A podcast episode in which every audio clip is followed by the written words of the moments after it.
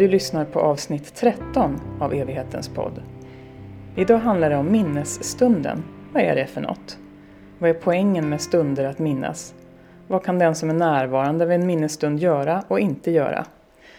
Jag som pratar heter Johanna Felenius och jag är här på Evighetens existentiella café på Kungsgatan i Uppsala tillsammans med dagens gäst, Bosse Eriksson, VD för såväl kaféet som Evighetens begravningsbyrå.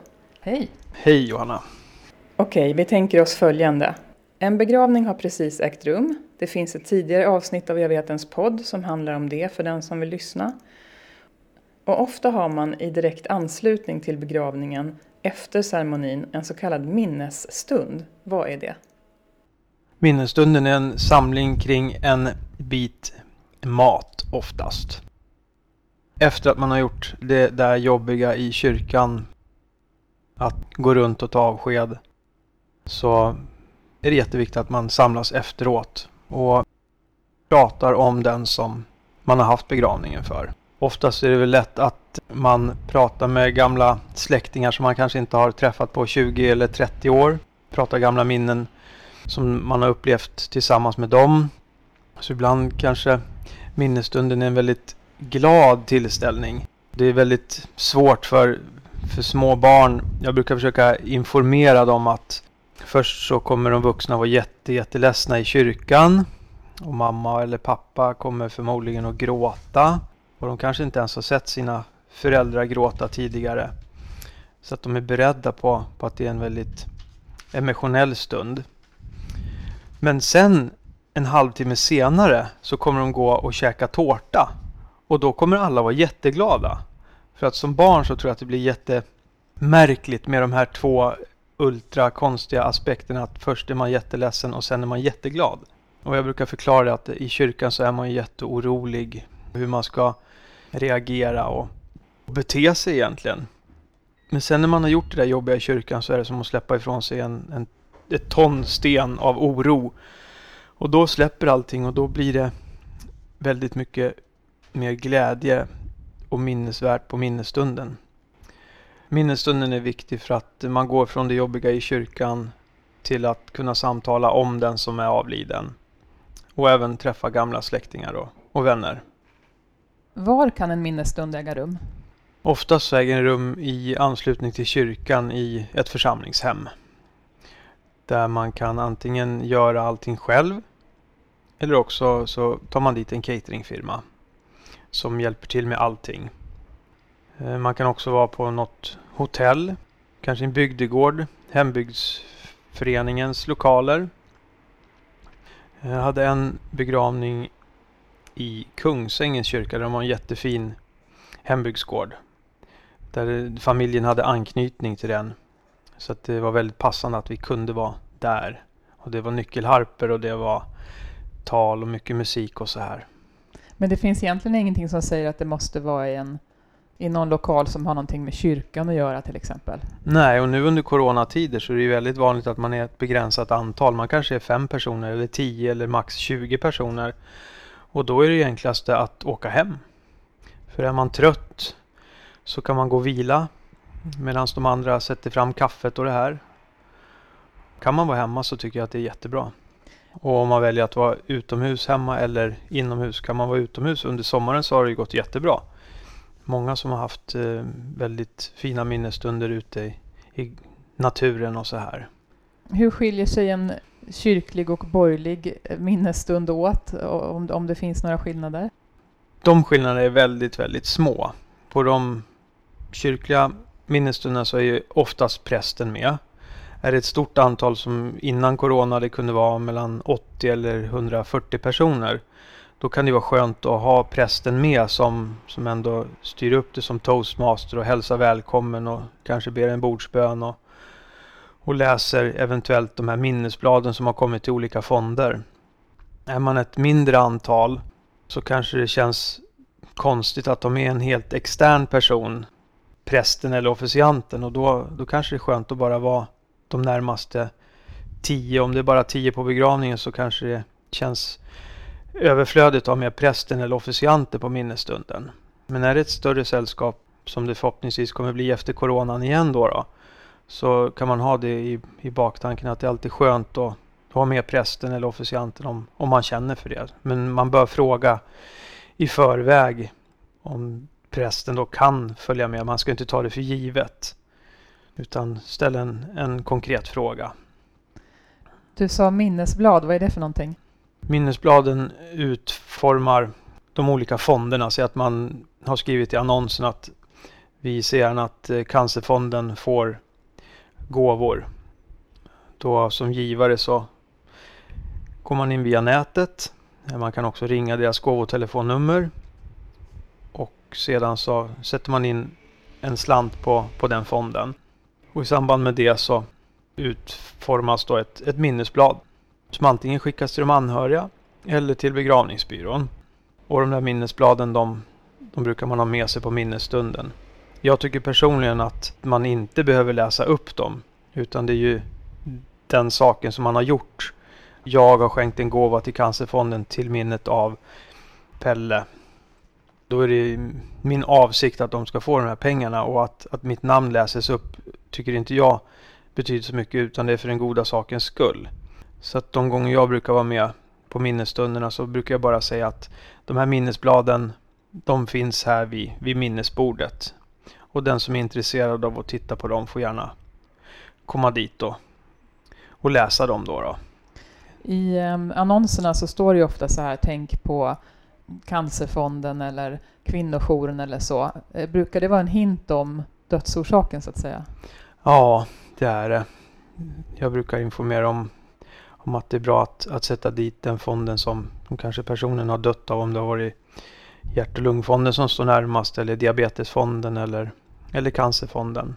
Så är det en bra hint att, att sätta dit den fonden. Om vi tänker oss på begravningen så har det ju varit ett visst antal människor. Måste man bjuda in som närmast anhörig till den som har dött alla på minnesstunden? Nej, det finns ju en, en begränsning där också. Ibland före coronapandemin som sagt var så kunde det komma kanske 300 personer till, till en begravning. Men man kanske ville att de, de närmaste skulle komma på minnesstunden.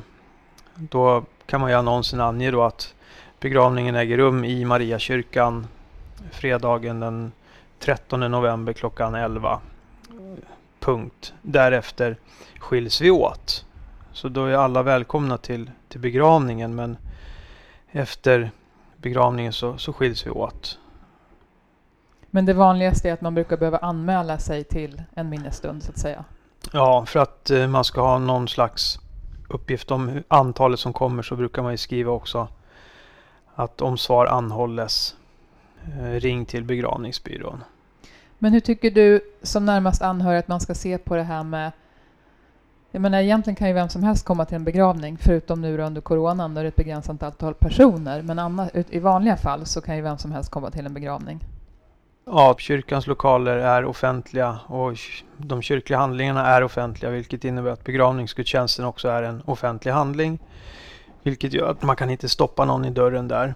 En borgerlig begravning är en helt annan sak. Det är en personlig tillställning och där kan man sätta gränser liksom att den här människan och den här människan får inte komma in. Om vi säger att jag är nära anhörig till Pelle som vi just haft begravning för. Vad brukar man ha med sig till minnesstunden? Jag vet att ibland tar man med sig, om man kanske haft ett, en kistbegravning och, eller, eller en urnbegravning, men att man har haft ett foto till exempel, kanske ett ljus, eller vad, vad kan man ta med sig? Är bra att ha med sig till minnesstunden? Jag tycker ett fotografi, en ljus som man kanske ljusstakar hemifrån. Man kanske har några lysningsljusstakar som är jättegamla som har följt med familjen under lång tid. Eh, och det kan ju vara fotoalbum också. Som man har gjort i ordning. Antingen tar man med ett fotoalbum som är, är gammalt eller också gör man i ordning ett helt nytt fotoalbum där, där det finns allt ifrån början till, ja, till livets slut. En bok där man kan skriva sina hälsningar är också jättefint. Det finns alltid några som vill skriva tack så mycket för det här eller tack så mycket för det. Och det ombesörjer vi också. Äta. Vad tycker du är lämpligt att äta på en minnesstund? Det vanligaste som det har varit under de senaste 30 åren i varje fall är ju smörgåstårta. när jag började i början på 90-talet så, så stod det lite mellan smörgåstårta och landgång. Då var landgången fortfarande ganska vanlig. Men eh, den är nästan helt borta nu utan det är smörgåstårta som har gällt väldigt mycket. Nu under coronatiderna i och för sig så har ju landgången kommit tillbaka eftersom den ligger upplagd redan och man behöver inte trängas om att skära sin smörgåstårtebit utan så landgången kanske är tillbaka lite mer nu i varje fall. Men jag tror traditionellt, ja men som studentfiranden eller andra 60-årskalas eller, eller begravning så, så har det varit väldigt mycket smörgåstårta. Och smörgåstårtan nu, det finns ju allt att välja från bara lax och räkor till rostbiff eller om man vill ha en eh, asiatisk touch på, på smörgåstårtan. Det finns otroligt mycket smörgåstårtor att välja på. Men det kan ju låta tungt att äta en smörgåstårta vid ett sådant tillfälle. Kan man, finns det alternativ? En soppa till exempel som kanske är mer lättäten? Självklart. Soppa, något gott bröd, ost och, och dryck till det är ju en perfekt minnesstund tycker jag. Jag älskar verkligen soppa. Och i vilket läge tycker du att det är bra med fika? Förut så var nog fika ganska vanligt också. Det hette kaffe complet. Och den generationen då, det var ju mycket fika och så här. Jag tror dagens generation tänker kanske mera på att ha något matigt i sig än bara kaffe, tårta och bulla. Och istället för att ta kaffe komplet så skulle jag nog säga att ja, men ta en ost och skinkmacka eller en räkmacka med kaffet i sådana fall istället för bara bulla och kaka och en tårta. Så jag tror lite har, har vår medvetenhet om maten gjort ändå att, att det har blivit mindre och mindre kaffekomplea. Och som sagt det här med smörgåstårta är ju det som gäller nu men det har varit en hel del buffévarianter också. Kanske traditionell svensk buffé eller italiensk buffé. Någonting som är bra också om det är mycket folk som kommer till en begravning och, och det är kanske är begränsat med utrymme och så. Så kan man ju ha snittar. Snittar är både bra för att man kan röra sig ganska fritt. Man, man är inte bunden att sitta vid ett speciellt bord och det blir mera som en, en mingelstund. Traditionellt för en gammal människa så, så passar det bra att man kanske sitter men är det en ung människa så tycker jag att det är bättre att man har snittar och mingel. För det blir mycket rörligare och alla får prata med varann. Så att jag tror på det. Mer än den man råkar hamna bredvid och så sitter man där. Precis, för då är man ju liksom, man kan inte bryta det för att vilja gå och prata med någon annan släkting som man kanske inte har sett på länge. Mm. Utan då sitter vi kvar och är artiga och så. Så att minglet blir på ett helt annat sätt.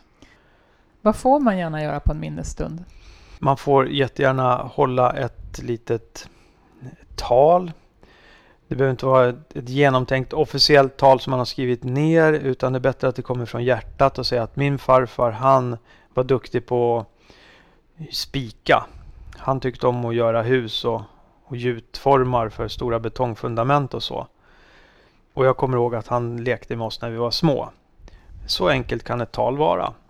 Det behöver inte vara jätteuppstyltat utan mera komma från hjärtat och, och vara naturligt. Vi är så rädda för att göra bort oss. Och Det är därför det är ganska lite tal egentligen på minnesstunderna för att ingen vågar ställa sig upp och, och tro att man ska göra bort sig. Men om ett barnbarn ställer sig upp och säger någonting eh, så blir det världens mest naturliga sak. Men har du varit med om att om ett barnbarn till exempel faktiskt gör det, så att, att det är liksom någonting som frigörs eller lossnar då, så är det fler som hakar på? Ja, en måste bryta isen liksom för att och det behöver inte vara så pretentiöst som sagt var. Det är hellre ett, ett personligt enkelt tal än ett jätteuppstyltat tråkigt tal. Är man en musikalisk familj så är det ju naturligt att man kanske inte orkar spela gitarr eller sjunga i kyrkan.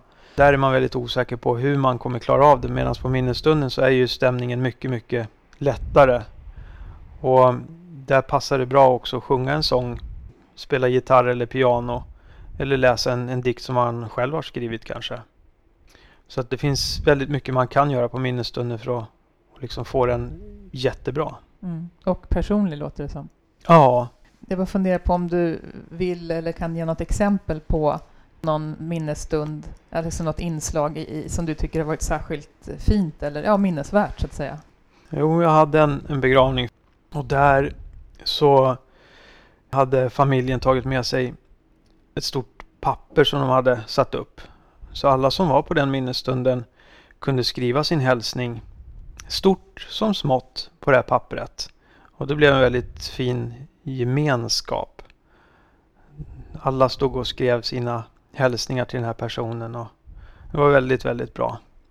Och en annan sak om det finns möjlighet är också att ha något slags bildspel som man kan projicera på väggen.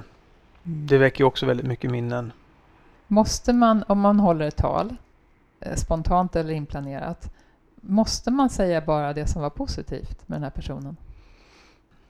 I 99 fall av 10 så blir det nog så att man säger positiva saker. Det som var negativt kanske man ska spara till, till något mindre forum istället för att göra, det blir ändå väldigt offentligt när man står och håller tal. Så att jag tror att de flesta säger positiva saker. Så du tror på att, att, det, att det rent psykologiskt är smart att lägga harmen åt sidan mm. just vid, vid det här tillfället?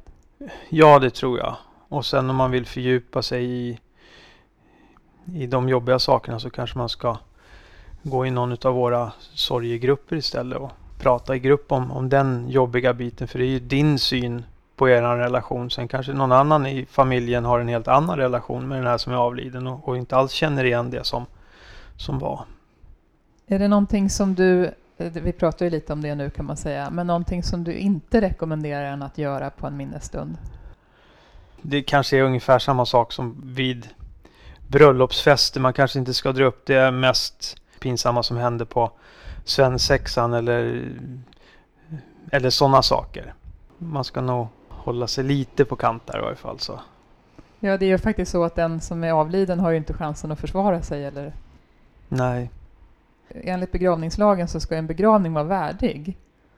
Eh, så kan man ju diskutera i evigheter vad vi menar med det. Men hur är det med minnesstunder? Finns det några sådana förväntningar? Nej, det är nog också som bröllopsfester. Det finns ju bröllopsfester som man har på slott och det finns bröllopsfester som man man kanske har i någon liten ja, utomhus eller så. Så att det finns ju inga, det är väldigt fritt på, på begravningens minnesstunder. På ett bröllop så finns det någon toastmaster och toastmastern följer talarlistan och, och placerar ut dem och så. Medan på en minnesstund så är det ingen, ofta som är toastmaster, man föranmäler inte talen heller. Utan det blir mer att ja, någon klingar i glaset och ställer sig upp och och säger några ord och sen sätter sig ner också. Och generellt sett så verkar du tycka att det fungerar bra om det inte är jätte, jättemånga besökare? Det fungerar bra. Hur lång brukar en minnesstund vara? Alltifrån 45 minuter till fyra timmar. Men hur det... vet man när det är slut då? Eller när det är okej att gå?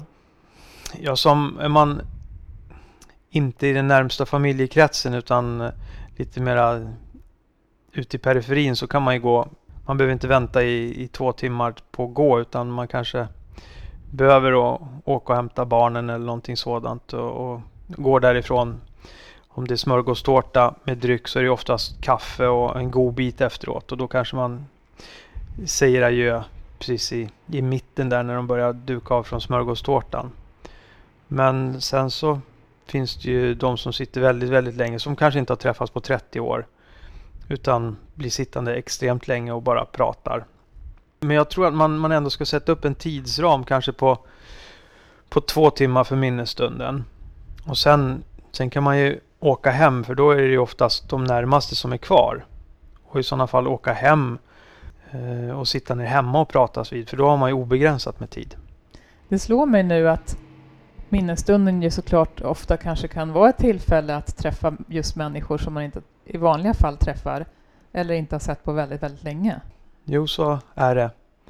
Det är ju oftast släktingar som kusiner som man inte har träffat på ja, kanske 20 eller 30 år och man har jättemycket att prata om egentligen. Och vad tänker du om att det är när någon har dött som man faktiskt träffas?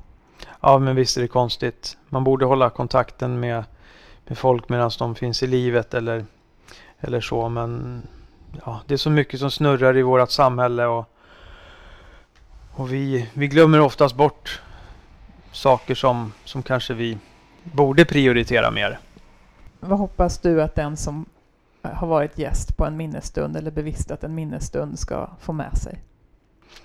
Ja, men det goda samtalet med, med folk som man kanske inte har träffat på väldigt länge. Eller kanske människor som har en annan synvinkel. Det här kommer jag ihåg ifrån jobbet. Och jag kanske har en helt annan synvinkel ifrån, ja men så här var han hemma. Så att en minnesstund kompletterar ett liv väldigt bra. Det blir väldigt mycket mer komplett.